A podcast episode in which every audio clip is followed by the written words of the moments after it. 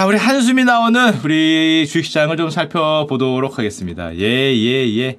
보고 있으면 한숨이 절로 나오죠? 자, 제가 이래봬도 우리 거래소가 우리 코리아 디스카운트 해소를 위해서 많은 역할을 해달라고 부탁을 받았는데, 어, 그 부탁을 받은 역할을 해야겠죠. 내용은 조금 다르지만.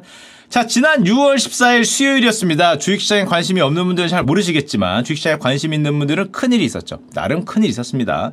지난 3년간 꾸준하게 우상향하던 종목이 몇 개 있었어요. 근데 그날, 6월 14일 날, 갑자기 하한가로 급락하는 일이 있었습니다. 쭉 이렇게 3년에 걸쳐 올라가다가 한 번에 뚝 떨어지는 이 모습. 어? 지난번에 슈커홀드에서 했는데요? 그거 아닙니다. 어? 지난번에 무슨 뭐 CFD 뭐 SE 사태에서 하지 않았습니까? 똑같이 보이지만 아닙니다. 내용은 비슷한데 다른 사건이에요. 다른 사건이 지난 수요일 날 보여줬고 역시 3년에 걸쳐 올렸고요. 이거를 실시간으로 보고 계시는 분들은 아셨겠지만 저는 실시간은 못 보고 그 다음에 봤는데 이게 10분 봉입니다. 어떻게 하한가로 갔는지를 보면 여기가 하한가예요. 이것이 주식이다. 10분 봉이에요. 10분 봉. 이거 거의 5분 봉으로 봐도 비슷합니다. 잠깐 눈을 떼고 고개를 돌렸더니 여기입니다. 여기 여기. 잠깐 고개를 돌리는 순간에 이거예요. 이걸 여러분들이 맞았다고 생각을 하면 게다가 하한가로 끝났냐? 뭐한 뭐 마이너스 30% 맞지 뭐 뭐 그 다음에 올라오면 되잖아요. 이 한가로 끝난 게 아니라 이 다음에 거래 정지됐어요. 거래 정지됐어요. 지금 어디서 등장할지 몰라. 가격이 어디서 등장할지 모르는 상황이에요 지금. 물론 이 기업에 문제가 생긴 건 아니기 때문에 뭐 그렇게 낮지 않으리라 기대를 하지만 어쨌건 한가로 팍 끝나버리고 그 다음에 어디서 튀어나올지 모르는 아주 뭐 공포스러운 상황이라고 할 수 있겠죠. 자 11시 30분입니다. 게다가 시간도 이건 의도했는지 안 했는지 모르겠는데 그 트레이딩 해보신 분 압니다. 이 시간이 어떤 시간인지. 11시 30분에서 12시. 무슨 시간이에요? 매니저들이, 펀드 매니저, 뭐 트레이더들이. 이거 밥 먹으러 가는 시간이야. 야야 이거 점심시간. 그래서 꼭 우리나라에서 문제가 있는 사건들이 경험상 11시 30분에서 1시 사이에 많이 터져요. 호가가 비거든. 밥 먹으러 가면 호가를 뺀단 말이야. 물론 이게 코스닥 종목이기 때문에 굳이 이걸 안 따졌을 것 같긴 한데 하여튼 까마귀 날자 배 떨어진지 모르겠지만 우연찮게 점심 먹으러 갈 때 꼭 뭔가 사건을 일으켜. 그래서 밥 먹다가 던지고 달려 들어야 되잖아. 던지고. 제가 이것 때문에 팀장님한테 욕먹은 적도 있어요. 예전에 얘기 드렸죠. 점심시간에 팀장님 전화 와서, 야, 무슨 일이야? 팔어, 팔어. 그래갖고, 예, 알겠습니다. 팀장님 하고 팔았죠. 근데 판 게 여기였습니다. 팀장님이 밥 먹고 오니까 루머였어요. 가격이 올랐어요. 여기 왔어요. 팀장님이 저를 쳐다보면서 어쩌라고 근데 팔레메 전화해서 야야 주대리 팔어 던져 아니 팀장님 가격이 너무 낮아 아 그게 문제야 사건이래매 던져 던져 던져 해서 던졌더니 어 급히 뛰어들어오죠. 저 뛰어들어오니까 루머였습니다. 가격 여기에요. 야 팀장님의 표정이. 아 근데 뭐 어째? 그 사원 대리 나부랭이였는데 던지라면 던지는 거지. 걷다 대고 아 침에 아닌 것 같습니다. 이거 루머인 것 같아요. 저는 아, 아 던져 안 던져. 아 안 던져. 그랬다가 가격이 더 내려가면 그 다음날 연따 점화로 내려가면 저는 잡을 잃겠죠? 아, 잡을 잃을 거 아니야. 너 이 자식아 내가 던지랬지 자식아! 이러고 저를 던질 거 아닙니까? 그때는 저를 던질 거기 때문에 솔직히 어쩔 수 없었다. 솔직히 어쩔 수 없어서 던졌는데 다시 반등했던 이제 그런 슬픈 사연이 있습니다. 제가 저는 솔직히 던진 그 순간에 무슨 생각을 했냐면은 여러분도 그렇게 돼요. 갖고 있을 때는 야 밀리지 마라 밀리지 마라 밀리지 마라 그러다가 던진 그 순간이 되면 어? 내려가야지 야야 내려가지 내려가지 뭔 놈의 루머요 야 내려가 내려가 야 내려가 내려가야 내가 잘한 거지. 이거 반등하면 안 되지. 뭐 루머 같은 소리 하고 있네. 야루 망해라 망해라 망해라 망해라. 제발 뭐 이렇게 하게 됩니다. 물론 나중에 이렇게 올라오면 되죠 나중에. 던진 순간에 순식간에 쇼 포지션으로 바뀌어요. 롱에서 숏으로 가는 그 순간이다. 던지면 숏입니다. 자 가끔 무슨 주식할 때 저 욕하는 사람 있어요. 뭐 주식이 뭐오뭐 뭐 네가 그 주식을 몰라서 그래. 여러분들이 그거 팔면은 제 편이 됩니다 그거 팔면 아니면 그걸 산 순간 재편이 돼요. 마법으로 펼쳐져. 그렇게 보기 싫고 못된 놈 같은 내가 여러분들이 그걸 파는 순간에 역시 뭐 슈카가 맞는 말 했구만. 어뭐 뭐 냉철하네 냉철해. 아뭐 정확한 판단이야. 이렇게 됩니다. 그래서 그 세상은 열려 있으니까 어 저놈이 못 마땅한 것 같으면 한번 팔아 보시면 그 마음에 들 수도 있다. 팔아 보시면 자 그렇게 돼요. 자 그래서 하여튼 찰나의 순간에 이 종목이 이제 하한가로 빠졌는데 문제는 종목 하나냐? 이거 지난번에 한 거 아닙니까? 다시 말씀드리지만 아닙니다. 비슷해 보이지만 아니에요. 이게 거의 3년치입니다. 3년 또는 4년치인데 3년, 4년에 걸쳐서 이렇게 오르다가 어느 날 고 10분 봉이 이렇게 된 거야. 한 방에. 다섯 종목이 거의 판박이처럼 이렇게 이렇게 이렇게 이렇게 가다가 거래 정지예요. 끝이 아니라 거래 정지, 거래 정지. 정지가 돼서 지난번에 요 비슷한 사건 때문에 거래소에서도 왜 늦게 움직였냐 뭐 이런 비판이 많았기 때문에 저 사건이 벌어지자마자 바로 거래 정지를 때려서 지금도 거래 정지인데 이 종목들이 3년, 4년에 걸쳐서 얼마가 올랐냐? 사실 종목명이 중요한 건 아니에요. 왜냐하면 상관이 없었던 종목들이거든. 어떤 펀더멘탈이나 그거하고 별로 제가 보기엔 상관없는데 물론 산 사람도 상관이 있다 그러죠. 그거랑 상관없이 발행량, 유통량이 적었던 주식을 중점적으로 했기 때문에 사실은 종목명은 중요한 게 아닙니다. 종목명은 보실 필요가 별로 없어요. 이 해당 종목들이 3년간 얼마가 올랐냐? 제가 계산한 겁니다. 2020년 최저 가격과 2023년 최고 가격을 대비해 봤어요. 어머! 야야야야 이런 게 있었어. 어 사실은 저도 몰랐습니다. 이렇게 다섯 종목 이렇게 되는지. 야 근데 그 수백 수천 종목 중에 이걸 어떻게 봐? 499%, 348%, 672%. 이게 하한가 가기 전에 제가 이런 방송 했으면은 또 이 주주분들이 저를 욕하죠. 나쁜 놈이라고. 하지만 그 사건이 터졌거나 아니면 여러분들 파시면 이해가 됩니다. 자, 보시면 평균 473%가 올랐다. 와. 진짜 와다. 다섯 배 올랐다는 거죠. 다섯 배. 와. 삼성전자가 지금 6만 원인데 다섯 배면 30만 원 간 겁니다. 30만 원. 아, 좋죠. 삼성전자 30만 원 참 좋은데 이 하한가 사태로 없어진 시가총액만 현재 5천억이죠. 아, 물론 이제 거래를 풀고 등장을 해봐야 될 텐데 상승해서 끝날 수도 있으니까 시총이 얼마나 없어졌는지 아니면은 별 문제가 아닌지는 거래를 풀어봐야겠지만 하여튼 지금 당장 하한가 한 방에 5천억이 날라갔죠. 아까도 말씀드렸듯이 불과 몇 달 전에 일어난 4월, 4월입니다. 4월 무더기 하한가 사태, 뭐 CFD 사태 또는 그 증권사 이름을 따서 SE 사태 이런 이름을 쓰는데 그 하한가 사태하고는 종목도 달라요. 또 다른 사태입니다. 그래서 우리나라 증권 주식을 하려면 여러분들이 그 사태에 익숙해져야 돼요. 그 도가니 말고 이 한우 같은 걸 좀 좋아하셔야 사태의 그램에 익숙하게 들어야 이제 그 주식을 좀 하실 수 있습니다. 그래서 우리나라에 일어난 또 다른 사태에 대해서 이제 말씀을 드릴 건데 자, 저 종목들 다섯 종목들 종목이 절대 중요한 건 아니지만 공통점이 있다고 요즘에 언론에 나오고 있죠. 죄송합니다. 자, 무리를 일으켜 죄송합니다. 공통점이 뭐였냐? 신문 언론 보도에 따르면 이런 내용이 나오고 있어요. 특정 카페에서 추천한 종목들이다. 아, 뭔지 알 것 같아. 뭔지 알것 같아. 왜 저 종목들이 3년에서 4년에 걸쳐서 그렇게 별다른 그거 없이 smooth하게 평균 몇 퍼센트였습니까? 평균 473%가 올라갔는지 비밀이 풀렸다. 할아버지의 명예를 걸고 이제 비밀을 알 수 있게 됐죠. 3년에서 4년 정도 걸렸는데 해당 카페 운영자분이 이렇게 얘기했습니다. 이거는 SG 사태 아까 전에 그 4월 달에 주식이 대규모 하한가 사태 이후에 증권사들이 문제가 있어. 증권사들이. 걔들 때문이야. 왜냐? 소형주에 대한 무차별적 대출 제한과 SE 사태 이후로 증권사들이 리스크 관리를 위해서 소형주에 대해서 대출 제한을 해줬거든요. 만기 연장도 조금 안 해줬어. 리스크 관리를 한 거죠. 이제 금감원이나 금융에서 뭐라고 하니까 그렇기 때문에 이거를 대출 제한하고 만기 연장을 안 하니까 내가 지난 3년간 했던 일을 못 하게 됐다. 그래서 빠졌다. 그러니까 내재가 아니라 증권사들 때문이다. 뭐 그렇다고 합니다. 그쵸, 그쵸. 한 2, 3년 더 할 수도 있었는데 이것들이 이것들이 대출 제한하고 만기 연장을 안 해. 그래서 어쩔 수 없이 레버러지가 진행이 안 돼서 내가 팔 수밖에 없었어. 이거 누구 때문이야? 내가 팔고 싶어 팔았나? 증권사들의 만행 때문이죠. 자, 그렇다는 얘기고요. 그러면은 왜 그렇게 네 종목 다섯 종목을 3년에서 4년에 걸쳐서 추천하고 샀냐? 이런 얘기를 했습니다. 주주 행동주의 실현을 위해 의결권 보호 차원에서 해당 주식 매수를 추천했다. 어, 그러니까 아까 전에 그 다섯 종목이 그 주가에 문제가 있고 어, 대주주에 뭐 문제가 있어서 내가 주주 행동주의를 하려고 그랬는데 그러기 위해서는 의결권이 필요하잖아요. 주식이 많아야 내 말이 먹히니까. 그래서 그 의결권 보호 차원에서 해당 주식 매수를 했을 뿐이라는 거죠. 가격을 올리려고 한 건 아니다. 실제로 한 말입니다. 가격을 올리려고 한 건 아니고 주주 행동주의를 하다 보니까 가격이 올랐다. 그랬는데 내가 이러고 좋은 일 하고 있는데 증권사들이 만기 연장을 안 해줘서 이런 일이 벌어졌다라고 그 얘기를 하셨죠. 그래서 제가 인터뷰도 갖고 왔습니다. 참고로 한결의 조선일보 인터뷰를 갖고 왔어요. 왜 두 개를 동시에 갖고 왔냐? 그 동시에 갖고 있는 건 이유가 있습니다. 가끔 여기 한결의 인터뷰라고 쓰면 저저저저저 저런 저런 인간이 못돼 뭐 슈카 이래서 그러면은 안 되겠다. 아, 예, 알겠습니다. 무슨 말인지 알겠습니다. 그래서 옆에다가 같이 쓰면 같이 쓰면 되는 거죠. 편안하시죠? 예, 보시고 싶은 거 보시면 됩니다. 조선일보 그럼 그거 그거 신문 같지도 않은 그 네가 그걸 야, 아닙니다. 두 개 다 갖고 왔으니까 그 원하시는 쪽으로 이제 보시면 되고요. 자, 양쪽이 이제 공평한 그런 인터뷰를 했습니다. 둘 다 있어요. 섞여 있으니까 찾아보시고요. 근데 안 갖고 올 수는 없잖아요. 인터뷰를 했는데 그럼 이런 거 가리고 하면 되지 않냐? 그러면은 그 언론에서 싫어해요.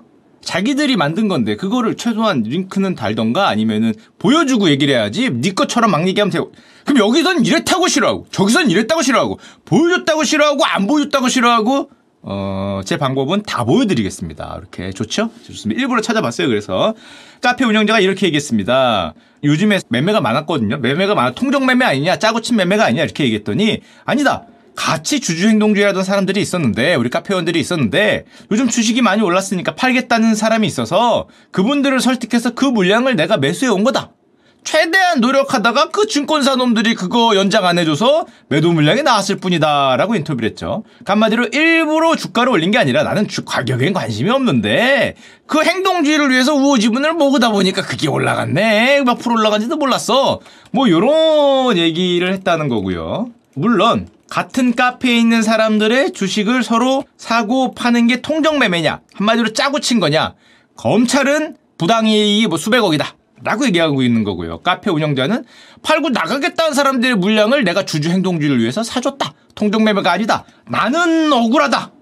심지어 조선일보 인터뷰에는 나도 피해자다. 요즘, 요즘 유행하는 단어입니다. 요즘 그 우리나라 주식시장에서 가장 유행하는 단어.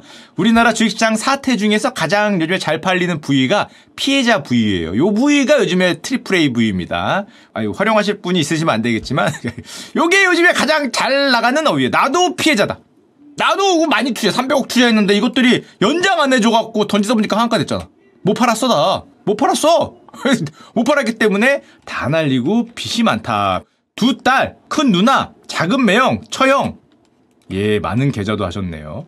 등등등의 계좌로 다 하고 있었는데 이거 다 깡통 계좌가 돼서 예, 피해자다라고 말씀을 하셨고요. 이렇게 말해서 아 진짜 피해자인가? 진짜 주주 행동주의를 하시던 분인가라고 생각을 잠깐 하고 있었는데 또 신문에 이미 2014년에 시세 조정 행위로 유죄 확정을 받은 전력이 있다. 어, 물, 아, 물론, 과거의 유죄의 전력이 있을 뿐이지, 현재 사건과는 관계가 없지만, 이 까마귀 달자 배 떨어진다고 또 그게 유죄가 있으셨네요. 해당 운영자는 통정거래로 주가를 조작한 혐의로 재판을 받았고, 4개 종목 1만, 와, 1만 회에 걸쳐 시세 조정을 벌인 혐의가 제기돼서 12월 대법원에서 징역 2년 집행유예 4년 벌금 4억 원이 확정됐습니다. 1심 2심도 아니고 확정 판결을 받으셨는데 어, 그러셨구나. 근데 여기서 우리가 가장 놀라운 점은 뭡니까? 통정거래로 1만 회에 걸쳐서 시세 조정을 벌인 분이 나는 피해자다라고 얘기한 게 놀랍기도 하지만 물론 그것보다 가장 놀라운 건 2014년 15년 4개 종목 1만 회에 걸쳐 시세 조정을 했는데 2022년에 확정 판결이 나온 게 일단 1번으로 놀랐고요. 언제 걸렸는지 모르겠지만 그리고 4개 종목 1만 회 시세 조정이 집행유예를 받은 게 두 번째로 놀랍고요. 번게 얼마일 텐데 벌금이 4억 원인 게 세 번째로 놀랍죠. 야, 그렇구나. 그렇구나. 이거는 하란 소리인가 말란 소리인가 뭐 이런 생각이 절로 들죠. 보고 있으면. 이거는 우리 강아지 열받아서 뒤로 넘어가셨다. 야, 강아지 정신 차려. 아, 열받아 하지 말고. 자, 법이 왜 이렇게 약하냐? 우리나라 불공정 거래요. 흔히 말하는 주식시장 사기에 가까운 통정 거래나 뭐 이런 것들 다 합한 거죠. 선행 매매 이런 것도 다 들어갑니다. 불공정 거래 법적 처벌은 자본시장법에 보면 이렇게 돼 있습니다. 5억 이상 50억 미만이면 3년 이상 유기징역. 세죠? 나름 센 겁니다. 3년 이상이니까 무기까지 갈 수 있으니까. 50억 원 이상이면 최대 무기징역. 하지만 어, 잘 본 적은 없어요. 본적 없어. 무기징역을 본 적은 없는 것 같은데, 이건 조이팔 정도 되지 않으면 쉽지 않을 것 같은데, 50억 이상이 수두룩하게 뜨는 것 같은데, 무기징역을 본 적이 없는데, 물론 양형기준상 증권거래는 보통 최대 15년을, 뭐, 특정한 사항이 없으면 15년 이하가 나온다고 하는데, 15년도 잘 본 적이 없는, 또 이렇게 생각할 수 있습니다. 아니, 부당이익이 있으면, 그거 다 회수해야지. 불공정 거래로 든 부당이익은 자본시장법에 따르면 보통 3배에서 5배 사이의 벌금이 나옵니다. 근데 왜 아까 4억이냐? 번개 1억밖에 안 됐냐? 아니죠. 수사기관이 부당이익을 산정해내지 못하면 5억 원 이하의 벌금입니다. 저는 법을 잘 몰라요. 그냥 써있는 거 그냥 갖고 온 거예요. 그러니까 부당이익을 정확하게 산정하지 못하면 5억 이하 퉁! 그래서 4억입니다. 어, 근데, 어, 그럼 부당이익을 산정하면 되지 않냐? 자, 조금 이따 말씀드릴 건데. 부당이익 산정이 대단히 어렵습니다. 대단히. 제가 들은 거예요. 그 검사님한테. 왜냐? 어디서부터 어디까지가 불공정 거래로 올라갈 주가입니까? 거래가 1만 번 했어요. 1만 번 끝에 얘가 얼마 번 거야? 정상적으로 번 게 얼마고 불공정하게 번 게 얼마입니까? 이게 계산 됩니까? 자기도 모를걸? 1만, 1만회 정도면 자기도 모를걸? 이게 어디서 어디까지는 정상 가격인데 정상 가격보다 얘가 얼만큼 올렸는지를 증명해야 되잖아. 이걸 증명해 오라고 하니까 증명이 안 돼요. 게다가 이거 한 명이 아니라 막 100명. 지난번 4월 사태는 막 1000명 이렇잖아요. 이거 어떻게 계산해? 이게 안 돼. 그래서 이 사람이 얼마의 불공정 이득을 거뒀는가 계산이 잘 안 되기 때문에 그럴 때는 5억 이하로 퉁쳐지는 경우가 많다는 거고. 자, 봅시다. 자, 그래서 제가 이렇게 열을 안 내도 어, 위에 높으신 분들도 다 알고 있습니다. 그래서 2022년 금융위원회가 금융위원회 공정시장가가 공식 발표 자료가 있습니다. 거기에 이렇게 나와 있어요. 3대 불공정 거래, 미공개 정보를 이용한다든지 시세 조정을 한다든지 선행 매매 같은 거, 부정 거래, 짜고 치는 고스톱을 한 게 최근 5년간 금융기관에 걸린 게 274건입니다. 걸린 게 걸린 게 걸린 게 이거 걸리기 쉽지 않아요. 이 위에 있는 거 중범죄예요, 중범죄. 중범죄야. 이거는 진짜 고의적으로 했다는 건데 걸린 게 274건, 연평균 54.8건이니까 일주일에 한 건씩 누군가는 이런 일을 했다가 잡혀가고 있다고 보시면 됩니다. 55건인데 자, 그럼 어 야 1년에 55명씩이나 감옥으로 직행하고 있구만. 자, 이거는 포착이 된 거고요. 감옥이란 소리가 아닙니다. 금융기관이 포착을 해서 이제 검찰로 넘긴 뭐 그런 거라는 건데 고발된 거나 경고를 준 사건이라는 건데 자 그 아까 전에 말한 고발된 금융기관이 포착한 사건 중에 기소를 절반하고요 55.8%는 기소도 안 합니다 이런 저런 이유로 인해서 자 그러면은 대충 50% 남았죠 50%는 감옥이냐 이 50% 중에 1년에 55건이죠. 55건 중에 50% 기소되고요. 50% 기소가 되면 다 실형 아닙니까? 실형이 59.4%네요. 60%고요. 집행유예가 40%입니다. 그러니까 1년에 55건인데 절반 대충 27건이 기소가 되고 대충 60%니까 2, 6, 12, 7, 6, 한 16명이 감옥에 갑니다. 그러면 빼면은 나머지 40분은 별게 없죠. 그러니까. 그러니까 여러분들이 지극히 운이 없어서 55명 중에 16명 사이에 걸릴 확률만 아니면은 해피해피 할 수 있다는 이런 결과가 나오고요. 그래서 금융위원회 공정시장과 자료에도 이런 표현이 나옵니다. 기소율이 낮고 처벌 수위가 높지 않다. 너무 당당하게 등장을 하고 있어요. 제 자료가 아니죠. 제재의 실효성이 미흡하다. 하란 말입니다, 거의. 낮은 기소율, 낮은 처벌 수위, 집행유예 사례 다 남의 돈 띄어먹고 이렇게 처벌 수위가 높지 않다는 나라인데 참 가슴이 아프죠. 그리고 물론 이유는 있어요. 검찰님들도 어렵습니다. 기소하는 사람들이. 왜냐? 금융사기 사건이 되게 어려워요. 무죄 또는 집행유예를 받는 경우가 대단히 높습니다. 이게 아까 제가 말했지만 아니 팔려는 사람 주식을 사준 게 죄냐? 죄입니다. 죄입니다. 통정매매하면 죄예요. 죄인데 이거 죄가 아닌 거라고 생각을 하고 잘 생각하니까 또 그렇게 둘이 이러고 한 거는 죄가 아닌 것 같기도 하고 뭐 이런 생각이 들고 또 이런 분들은 보통 화이트 칼라죠. 보통 학력도 높고 뛰어나고 훌륭하고 언변이 좋으신 분이에요.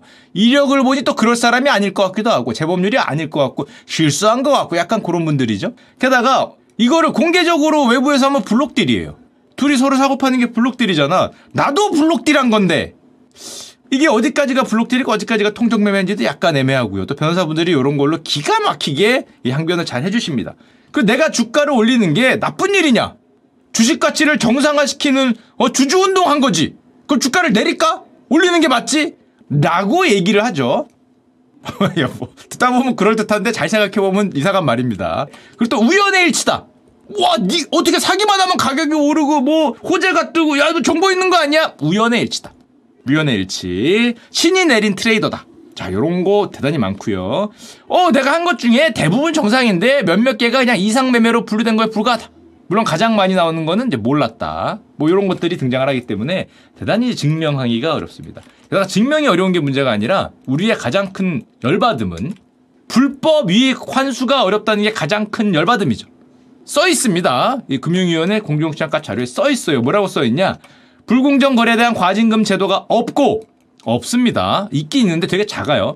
사실상 없다고 보셔야 돼요. 법상 부당이득 산정 기준 미비 아까 제가 얘기했죠. 어디서 어디까지가 부당이득이냐. 계산 못하면 5억이죠. 효과적인 불법이익 환수가 어렵다. 라고 당당하게 써 있습니다. 그렇다고 합니다. 벌금 산정이 어려워서 불법이익 환수가 어렵다고 당당하게 써 있기 때문에 아까도 얘기했죠. 어디서 어디까지가 불법이익으로 얻은 가격이냐? 너가 계산해 와라. 이겁니다. 근데 너가 판사님이 계산해 오라 그래요. 그럼 어떻게 계산해 이걸? 그 수많은 사람들의 수많은 거래 어디까지가 불공정이고 어디까지가 공정이고 이게 안 되죠? 판사님 대충 이럴 것 같은데요. 그러면 대충은 안 되죠. 한 사람한테 그 벌금 걷고 아니면 형량을 정하는데 대충이 어딨어. 정확한 자료를 갖고 와야지. 대충이면은 그거 변호사가 엄청 걸고 넘어가요. 이거 이래서 아니고 이거 이래서 아니고 이 자료 중에 이거 다 개판 아닙니까? 이거 말도 안 됩니다. 그럼 자료가 빠지기 때문에 정확하게 해야 되는데 쉽지 않죠? 저게 쉽지 않으면 아 이게 이 정도인 것 같은데 정확하진 않습니다. 그러면 정확하지 않으니까 수사기관이 부당이익을 산정해내지 못했죠. 자 그러면 5억 이하 엔딩 아까 4억 나왔죠. 자 그렇게 가는 경우가 대단히 많다는 거죠. 물론 그래서 금융위원회에서도 이렇게 얘기하고 있죠.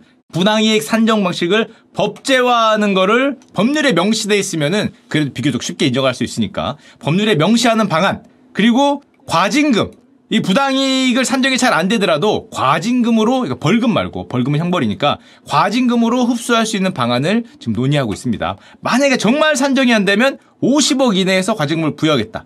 이 말인즉슨 50억보다 많이 해먹으면 아 무슨 소리야? 아니야 이거 산정을 할 수 있기 때문에 50억보다 많이 하면은 3배로 더 크게 문제가 생길 수 있습니다. 산정이 곤란하고 넘을 경우에는 이제 50억 이내라는 소리이고요.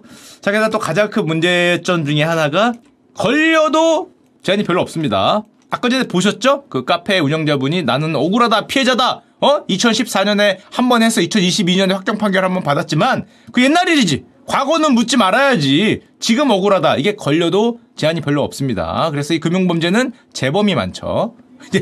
하면 할수록 남아요. 그래서 재범이 많은데 2021년 기준으로 21% 정도가 재범이 나왔다고 하고요. 확정 판결 나올 때까지 또 수년이 소요되죠. 그동안 열심히 무언가를 하시면 됩니다. 감자밭 사갖고 뭐 묻으셔도 되고요. 옆 나라 놀러 갔다가 오시고 자꾸 안 들어오셔도 되고 뭐 아니면은 그걸 바탕으로 또 다른 뭔가를 해도 됩니다. 행정적 제재 수단도 제대로 없죠. 아까 과징금이나 아니면은 뭐 예를 들면은 딴 나라에 뭐가 있나요? 있습니다.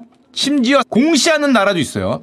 이 자식 이거 문제 있는 놈이다라고 대문짝만하게 공시한 나라도 있습니다. 거의 현상수배죠. 얼굴 공시한 나라도 있고 거래 금지, 계좌 개설 금지, 증권거래 시장 참여 금지, 자본시장 참여 금지 이런 걸 내리는 나라들이 꽤 있죠. 꽤 있는데 이제 우리 그런 게 잘 없다는 거고요. 진짜 있습니까? 보여드리면 이거는 이제 금융위에서 나온 예시인데 캐나다, 홍콩, 영국, 미국은 제대 내역을 시장 일반에 알려서 대문짝만하게 공고 띄우는 거죠. 이 자식 걸렸음. 이렇게 알려서 불공정 거래이자는 시장에 못 들어오던지 하는 게 있는데 우리는 유야무야 넘어가는 경우가 많죠. 금융상품 거래 제한 거는 경우도 대단히 많습니다. 자, 하여튼 그런 게 잘 안 되니까 여러분들의 마음속에도 딱 보면서 50억 이상이면 해볼까? 뭐 이런 이상한 생각이 들면 안 되십니다. 물론 잠깐 살고 나오면 에, 평생 쓸돈 벌고 사람들이 아무리 욕해도 안 보면 되고 안 보면 되죠. 그 커뮤니티 가서 글안 보시면 됩니다. 자기는 검색 안 하면 되기 때문에 또 잊어. 또 누군가는 나를 칭찬해줘. 뭐 그렇기 때문에 이제 한 건 하려는 이제 그런 시도 어, 좋지 않습니다. 좋지 않고요. 이렇지 않으려고 지금 노력을 많이 하고 있다는 거죠. 예를 들어서 예를 들어서 여러분들이 깜빡하고 벌써 기억이 가물가물한 거 제가 하나만 예를 들어서 보여드리면 예전에 에디슨 모터스의 쌍용차 인수권 슈카월드에서 한번 했습니다. 한번 했죠. 그게 어떻게 됐냐? 어, 구속 엔딩 중입니다, 지금. 구속 심사 중이에요. 여기에 보면 연합뉴스에 이렇게 나왔어요. 다수의 불공정 거래 전력이 있는, 그러니까 쉬운 말로 전문가가, 나쁜 말로 업자가, 악명 높은 기업 사냥꾼이 인수합병을 설계한 것으로 파악됐다. 하고 지금 구속영장인데, 다수의 불공정 거래 전력부터 벌써 그 문제가 있는 거죠. 이런 경우에 아까 얘기했듯이 시장 퇴출이나 뭐 공시가 됐어야 되는데 아니면 우리가 까먹겠죠. 에이스 모터스 어떻게 되지 나중에 다 까먹기 때문에 아니면은 전형적인 사건들 가장 전형적인 사건 주식 사기 중에 제가 보기에 가장 전형적인 가장 많은 그걸 수혜를 입은 사람도 너무 다수고 심지어 되게 오래 전에는 쉬쉬했던 바로 그게 여러분들이 가장 잘 아는 선행 매매입니다. 옛날에 진짜 많았어요. 한 20년 전에 제가 말로만 들었던 시절에는 이거 뭐 그냥 깔고 갔습니다. 깔고 갈 정도로 많았던 사건인데 그래서 과거에 이렇게 저렇게 뭐 이거 조심하셔야 됩니다. 조심하셔야 되는데 요즘에 이렇게 나왔죠. 주식 리딩방 유튜브를 운영하면서 미리 사준 주식을 추천해 미리 사둔 주식을 추천하는 게 선행 매매고 가장 고전적인 방법입니다. 또 명의도 보통 대단히 꼬여서 하기 때문에 친구의 명의, 친구의 친구의 명의 뭐 이런 식으로 나중에 사가 상대로 돈 받고 제가 금융계에 있을 때도 있었습니다. 심지어 저랑 같이 있었던 그 중에 한 분 들어가셨어요. 들어가셨어. 들어가는 것도 봤어요. 오, 오, 뭐야? 어디 가셨습니다. 친구의 사돈의 8천의 명의로 한 다음에 밤에 사가 상자 받다가 가시는 경우도 많이 봤기 때문에 선행매매는 진짜 가장 많이 있는 케이스라고 있고 조심하셔야 됩니다. 조심하셔야 되고 이게 글로벌로 봐도 비슷합니다. 뭐 우리나라라고 특별히 좀 더 좋았으면 좋겠지만 뭐 좀 그렇긴 하지만 예를 들면은 유명한 사건 글로벌 가장 유명한 사건 테라노스 아시죠? 엘리자베스 홈즈 얼굴 이쁜 걸로 유명했던 이 누나가 테라노스로 한 건 거하게 해주셔서 미국에서 아주 화제였던 바로 그 사건 피 한 방울로 각종 병 진단이 가능하다 이거 감옥 가셨죠? 감옥 갈까 안 갈까 열심히 몇 년 전입니까? 벌써 몇 년 동안 법정 다툼을 하고 있는데 얼마 전에 결론이 났습니다. 지금 11년이에요. 사실은 11년도 짧죠. 1년 짧은데. 어, 거다하게 드신 거에 비하면 11년도 짧은데 약간 이유가 있어요. 이게 왜냐면 일반인의 돈은 잘 안 들어갔어. 대단히 부자나 펀드의 돈들이 많이 그 초기 투자자들의 돈이 들어갔기 때문에 그나마 조금 양형에 반영이 되지 않았을까 생각을 하는데 제 생각엔 짧습니다. 왜 짧냐? 우리 엘리자베스 홈즈 누나가 이렇게 얘기했죠. 후회한다. 미안하다. 내 몸의 마지막 피 한 방울 세포 하나까지 테라노스의 실패를 후회한다. 하지만 죄는 없다. 사업에 실패했을 뿐이야. 이렇게 주장했습니다. 끝까지. 사업에 실패했어. 아, 주가 친구들 열심히 했는데, 야, 내가 그 주식 추천해서, 야, 갔으면 영웅인데 그게 안 가네. 내 예언이 실패한 거다. 내 전망이 실패했을 뿐, 나는 죄가 없다. 라고, 물론, 먹은 건 있지. 하지만 죄는 없어. 아, 올라갈 때 번개 죄인가? 번개 죄는 아니죠? 이게 덜 올라간 게 문제고 중간에 빠진 게 문제지. 나는 죄가 없다. 나의 실패를 후회한다라고 얘기를 했죠. 그리고 엘리자베스 홈즈의 연인이자 테라노스의 전 CEO라고 불리는 써니 발완이라는 분이 있었습니다. 이 감옥 갈 때가 되니까 둘이 엄청 싸웠죠. 홈즈가 이 발완이한테 얘가 시켰다. 자기를 학대하고 뭐 정서적 성적으로 학대하고 얘가 시켜서 어쩔 수 없었다라고 주장을 했죠. 법정에서. 물론 바란이는 말도 안 되는 소리라고 했고 둘은 결국에 5,800억을 배상을 해야 되고요. 물론 일으킨 피해에 비하면 세 발의 피입니다. 이거 10분의 1도 안 되죠. 이 발언이 현재 13년형을 받았습니다. 그러니까 한 명은 13년, 한 명은 11년을 받았는데 저 홈즈가 이런 얘기를 했습니다. 출산을 해서 애가 둘이었어요. 두살 아이하고 3개월 아이 결혼됐습니다. 요 이후에 사건 이후에 워낙 법정 다툼이 길었기 때문에 그 사이에 두 명을 출산을 했는데 아이가 있기 때문에 감옥 말고 집에서 있어야 된다. 가택연금 같은 거 해달라고 얘기했지만 그 판사가 감옥에 가면 좋은 시설이 있으니까 시설 알아봐라 라고 친절히 말씀을 해주셨고요. 그리고 물론 미국도 쉽지 않습니다. 이 사기 피해 회복. 홈즈 사기 피해자들은 돈을 회복할 가능성이 낮다. 자기 이름으로 있는 돈이 없겠죠. 이 수조원을 해 드신 건데 그 수조원이란 것도 기업 가치가 올랐다 내려간 거기 때문에 자기 현금에 들어온 게 그만큼 안 됐을 수도 있고 중간에 들어온 돈들이 다 뭐 이런 저런 거로 많이 퍼졌기 때문에 홈즈 개인 재산으로는 사실 뭐 거의 불가능한 숫자라고 할 수 있고 홈즈가 물어야 한다고 얘기하는 그 수천억도 아마 페이크 넘버 가짜 숫자일 가능성이 있다. 그거대로 안 될 거다. 물론 돈을 찾는 것을 피해자들은 멈추지 않겠지만 이거 쉽지 않다라고 하는 게 미국에서도 똑같다고 할 수 있고요. 우리나라 인물로서 또 글로벌로 주목을 받고 있는 사람도 있죠. 예, 예, 예. 글로벌 최고로 주목을 받는 게 한국인입니다. 한국인. 한국 국제이겠죠? 네, 테라 루나 사계로 국제 수배를 받고 있는 그 권도용 대표라고 있는데 어, 이분이 옛날에 1침을 이렇게 달렸습니다. 교과서적인 폰지 사기에 당했다면 너 자신을 비판해라. 암호화폐 인플루언스에 속지 마라. 그들은 대부분 너보다 멍청해. 걔들한테 속아서 폰지 사기에 당했으면 너가 문제인 거다라고 얘기를 했는데 어, 자기 얘기인지 몰랐습니다. 결론을 보고 보니까 자기 얘기였던 건데 어, 이분이 미국에서는 지금 100년형이 예상된다고 하고요. 글로벌 언론들에 나오는 형이 만약 가면 미국으로 가면 100년형 아닐까? 물론 아닐 수도 영유로 나올 수도 있죠. 무죄 판결 받을 수도 있겠지만 최대 100년형 아닐까? 한국에서는 40년형 가능성도 있다는 뉴스들이 나오고 있습니다. 제가 이걸 보자마자 딱 든 생각이 그거예요. 한국에서 40년? 야, 야, 들어본 적이 없는데 금융범죄 40년을 받은 게 있나? 아니 파이낸스 피드인데 야 우리 대한민국을 대단히 높게 봐주는구만. 한국의 위상이 좀 되긴 해. 야 40년이면 인정이지. 대한민국 아주 높게 인정해 주시는 거죠. 미국에서는 개별 범죄에 대한 형량을 합산하는 이거 대단히 높죠. 막 500년도 나오죠. 200년 이런 게 나오는 게 이거 10년, 이거 10년, 이거 20년, 30년이면 합해줘야 되는 무시무시한 나라야. 그래서 가끔 뭐 200년형 뭐 이런 게 나오는데 우리는 이 중에서 제일 중요한 거하고 나머지 뭐 책임 그거 해서 이게 나오기 때문에 훨씬 짧죠. 하지만 한국에서는 경제사범 최고 형량이 40년 정도에 불과하다라는 표현을 썼습니다. 이거밖에 안 돼. only about. 야, 이거 only 40년밖에 안 되는 게 참 안타깝지만 40년이다. 저는 형량 40년을 본 적이 없는데 얘들은 무슨 형량을 말하는 거냐? 저기서 말하는 40년은 얘들이 한국 뉴스를 검색해 보다가 이거구만 하고 갖고 온 거예요. 그게 뭐냐? 예전에 슈카월드를 또 뜨겁게 달궜던 옵티머스 펀드 사건이 있었죠. 1조 3천억 원을 후루룩 짭짭해 드신 분이 계셨는데 그 옵티머스 CEO가 이번에 2022년입니다. 역대 최장 40년을 받았어요. 대한민국 재산 범죄 역사상 최장기형입니다.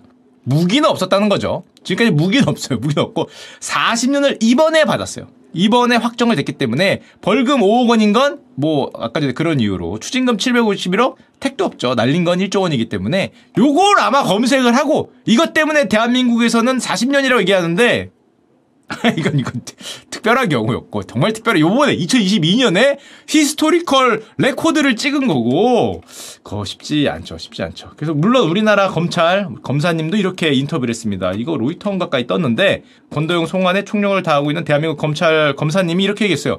우리나라로 데려오면 국내 피해자 피해복구에도 도움이 되고 우리나라에도 30년을 나올 수 있다. 30년 나올 수 있다. 그러니까 미국 말고 한국으로 데려와야 된다 어, 미국은 유죄가 선고되면 형량은 높지만 이 나라 가면 잘못하면 무죄야. 우리는 무죄는 잘 안 줘. 집행유예를 줘서 그렇지. 집행유. 어, 어, 그런가? 뭐, 저, 아까 봤지만 집행, 집행유예가 좀 있을 뿐이지 유죄율이 높다고 하십니다. 검사님이 그러니까 맞겠죠. 그러니까 유죄는 유죄인데, 물론 그래도 이제 우리나라 국민들한테 일단 물어보면은, 일단 아메리카. 아메리카. 저기, 이게 그렇게 얘기하는, 국민들이 그렇게 얘기하는 이유가, 아니 우리나라하고 미국에서 동시 범죄를 저지른 범죄자들은 어떻게든 우리나라를 안 나가려고 버티잖아요. 많이 봤죠. 미국에 안 가려고 소송 걸잖아. 이기면 어유 다행이다. 내 평생 다시는 미국에 안 가야지. 비행기도 안 타야지 하는 분들이 있는 걸 보면 아 이게 대한민국이 범죄자들 입장에서 조금 더 낫다는 말이 아닌가라는 생각이 약간 들기 때문에 어 쉽지 않죠. 그래서 우리나라 국민 감정은 미국이 좀 더 세다라고 생각하는 게 아닌가라는 안타까움이 약간 들고요. 그리고 아까도 얘기했지만 점점 점점 점점 형량이 세지고 점점 점점 점점 금융 범죄는 중범죄입니다. 진짜 개인적으로는 거의 살인죄는 못 미치겠지만 생명을 뺏는 범죄는 아니지만 경제적 생명을 뺏는 거잖아요. 요즘에 경제적 금융적 타격을 입으면 어떡해. 요즘 같은 자본주의 사회에서. 그러니까 대단히 중범죄로 해야 되지 않을까. 특히 사기죄나 저런 화이트 칼라 범죄들은 진짜 다시는 그 입을 못 놀릴 정도로 저 중범죄를 해야 되지 않을까 생각을 하고 요런 생각 잠깐 하고 나오면 있는다. 나중에 다시 나와서 또 해야지 요런 생각 예, 다시는 하지 않는 그런 사회가 되도록 기원을 해보겠습니다.